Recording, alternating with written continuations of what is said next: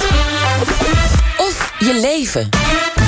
Ja, iets heel anders. Er zijn steeds minder schoenmakers in Nederland. Misschien logisch als je bedenkt dat we tegenwoordig misschien op, op, op sneakers lopen of zo, of schoenen die je niet laat repareren. Tegelijkertijd zijn er ook schoenmakers waarbij er zelfs een bordje op de deur hangt met stop met schoenen brengen. We kunnen het niet meer aan. Zo, gaat, kan de huisarts niet zomaar doen dit trouwens.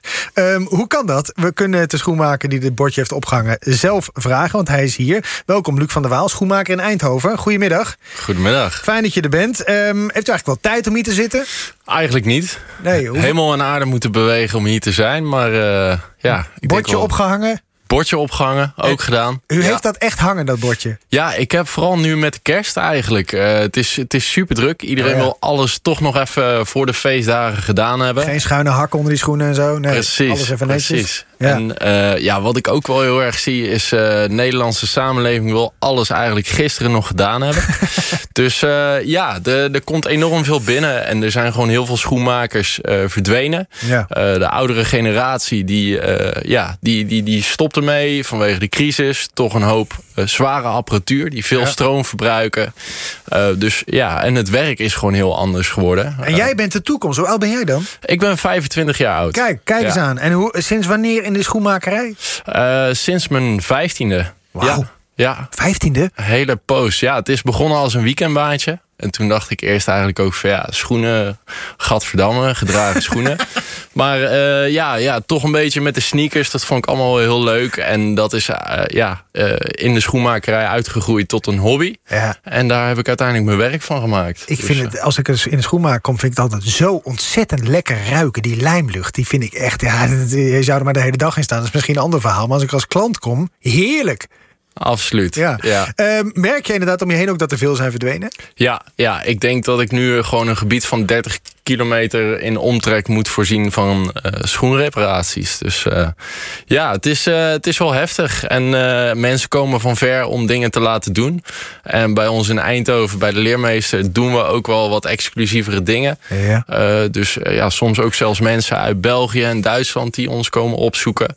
Dus en dat en dan nog de maatschappij ondersteunende functie. Mensen toch weer willen voorzien van ja, nieuwe hakjes en zolen en ja. dat soort dingen. Ja, het komt er allemaal uh, bij kijken. En ja, je doet het toch om de mensen te helpen ook. Dus uh, nee zeggen en een bordje ophangen, dat heeft ook niet altijd evenveel zin. Want wat is de reden dat je dat bordje hebt opgehangen? Dat heb je echt hangen, hè? Ja. Stop met schoenen brengen. Ja, ja, of nou ja, ik heb gewoon een bordje hangen met... Uh, we zijn momenteel heel erg druk, dus uh, vandaag nemen we geen schoenen aan. Uh, maar ja, de, de, de reden is gewoon dat we nu zoveel hebben staan. Ja. We hebben ook een vrij kleine winkel.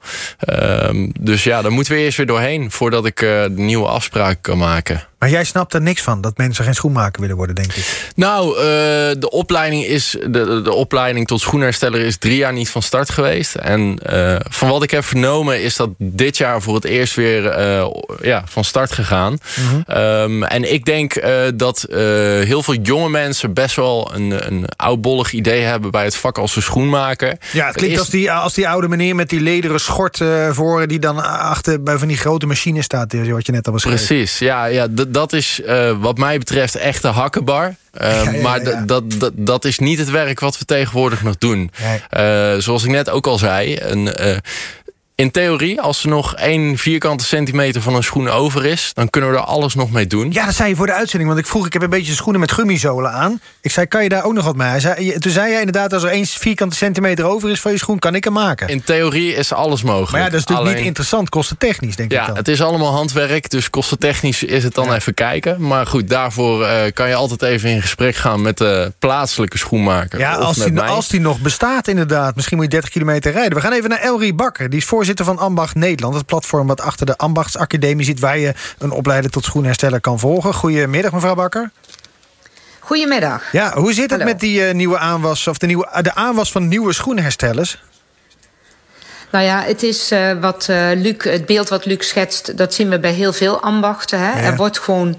Er bestaan geen opleidingen voor dit soort specialistische beroepen. Of die zit maar op één plek in Nederland. En dat Mhm. mm -hmm. is voor veel mensen te ver. En uh, ja, we zien gewoon dat er te weinig wordt opgeleid om al die open plekken die er komen uh, op te vullen. Heel veel mensen die een ambacht beheersen, die gaan met pensioen. Die stoppen ermee. En er is te weinig aanwas van uh, onderaf. Dus wij zijn druk bezig om mm die opleidingen uh, weer in te vullen. Hè. We hebben de ambachtsacademie een aantal jaren opgericht... waar mensen echt één op één in een bedrijf worden opgeleid. En over welke ambachten hebben we het dan over? Daar gaan we in januari weer mee starten om dit soort plekken te vullen. Ja, welke ambachten heeft u het nog meer over dan? Dan alleen schoenherstellen? Nou, je, het, het gaat vooral over het specialistisch vakmanschap. Denk bijvoorbeeld aan pianotechniek. Denk aan meubel maken. Denk aan meubelstofferen. Ja. Kleding maken. Tassen maken. Het zijn allemaal beroepen. Um, ja, waar mensen gewoon echt uh, specifiek een bepaald product maken of een bepaald ambacht beoefenen. En uh, ja, daar moet je wel goed voor opgeleid zijn. En dat moet je wel echt in je vingers hebben om dat te kunnen doen. Ja, en, en, en hoe komt het dat jullie wel weer gaan starten in januari? Is dat er toch wel weer wat animo is? Of hoe uh, moet ik dat zien? Nee, uh, animo is er meer dan genoeg. We hebben uh, meer dan 800 mensen op een uh, wachtlijst staan... die heel graag een ambacht zouden willen leren. Mm -hmm. Het probleem was de financiering. de overheid vindt het niet nodig om deze opleidingen te financieren. Die zeggen dat moet de sector zelf doen. Mm. Dus wij hebben die ambachtsacademie helemaal ontwikkeld... en hadden gewoon een probleem met financiering. Dat hebben we inmiddels... Uh, ingevuld. Daar hebben we een heel plan voor gemaakt. Um, dit is wel echt uh, um, zeg maar de primeur. We gaan binnenkort komen wij met Gemaakt in Nederland. Dat is een platform waar alle ambachtslieden in Nederland een, he, zich gaan presenteren, landelijk. En nou, als je daaraan meedoet, dan ja. de bedrijven die daarop staan mogen leermeester zijn. Ja, en die bedrijven die gaan met elkaar die opleidingen betalen en financieren ja. voor nieuwe ambachtslieden. Ja, Luc, de, de, de, wat denk je als je hoort dat de overheid daar niet meer in wil investeren? Ja, ik denk uh, dat het uh, ja, ontzettend belangrijk is om dat juist wel te doen. Juist een stukje ambacht en uh, maatschappijondersteuning. Een stukje persoonlijkheid wat er ja. ook weer in terugkomt. ook als we het net over de, de huisarts hadden. Ik denk ook dat het heel belangrijk is om bijvoorbeeld persoonlijk uh, met je ambachtslieden te zijn. Ja. Want die doen toch het werk. Het heb, allemaal... je, heb jij het gevoel dat je, dat, je, dat je, misschien een gevaarlijke vraag... maar heb je het gevoel dat je volledig meedoet? Als ik zou horen, dat als ik een vak leuk zou vinden... en ik, heb, ik, ik hoor dat de overheid daar niet in wil investeren... dan denk ik, nou, mag ik nog een beetje meedoen hier? Um, ja, misschien is dat uh, in mijn vak net even iets anders. Uh, want je moet toch echt in de schoenmakerij staan om het vak helemaal eigen te maken. Ja, en ik moet zeggen, ik heb er zelf ook niet echt een uh, opleiding voor gedaan. Ik heb wel nog een, een poosje HBO tot orthopedisch schoenmaker gevolgd. Daar ben ik mee gestopt. En uiteindelijk heb ik me toch weer op het handwerk gefocust. Ja. Dus voor mij is de baan een beetje anders gelopen. Maar ben je er trots op? Ben je trots dat je schoenmaker bent? Of, of, of zeg je op een feestje ah, schoenmaker? Ik ben er absoluut trots op. Ja, ja, mooi. Ja, en ik werk iedere dag met superveel plezier. En ik kom nu eigenlijk ook dagen in de week tekort. Uh, ik zit nu zeker op zes à zeven dagen in de week om uh, dus de drukte bij te kunnen benen. Maar uh, de enige reden waarom ik dat volhoud is omdat ik gewoon ontzettend veel plezier heb in wat ik doe. En ja, ja dat ik de klant ook weer blij ja, kan wat, maken. Ja, mevrouw Bakker? Kijk, wat, wat, Luc zegt is natuurlijk precies de essentie van het verhaal. En dat is ook wat we bij de Ambachtsacademie doen. Je kunt het vak alleen maar in de praktijk leren. Dus wat Luc vertelt, dat is zo. Je, je kunt niet op een school echt vakmanschap in de vingers krijgen. Want je moet nee. het namelijk heel vaak en heel veel doen. En daarom is het ook zo belangrijk dat mensen in de praktijk worden opgeleid en in de praktijk het vak leren. Ja.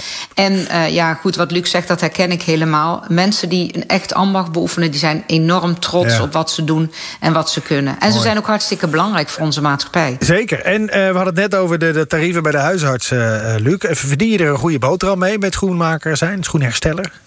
Um, nou ja, ik, um, ik ben sinds begin dit jaar eigenaar geworden van, uh, van de zaak.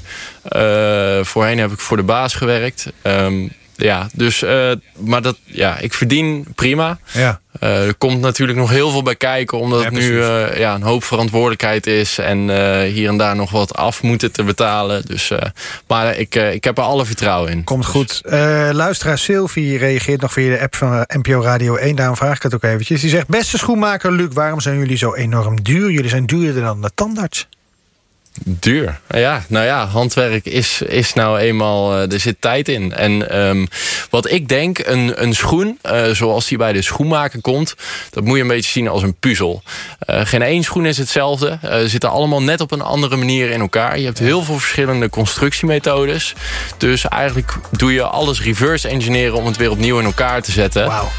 Dus ja, dat kost gewoon tijd. Daar zit handwerk in. Daar moet over nagedacht worden. Ja. En uh, ja, je kan het op een manier doen. Maar als het niet de juiste is, dan uh, ja, hier spreekt een vakman, dat hoor, je, dat hoor je in alles. Fijn dat je er was. Sorry dat wij uh, ervoor hebben gezorgd dat het bordje op je deur moest hangen vandaag. Dat er geen schoenen gebracht mochten worden. Maar uh, misschien voor de goede zaak. Dankjewel. Luc van der Waal, schoenmaker bij uh, Schoenmakerij De Leermeester in Eindhoven. En Elrie Bakker, voorzitter van Ambacht Nederland. Ook dank. Tot zover Geld of Je Leven voor vandaag. Wilt u niks missen? Abonneren dan op onze podcast. U weet hem te vinden. Geld of Je Leven. Hier zo Suzanne Bosman met één Vandaag. Fijne middag nog. Dag. Geld of je leven is een programma van de EO.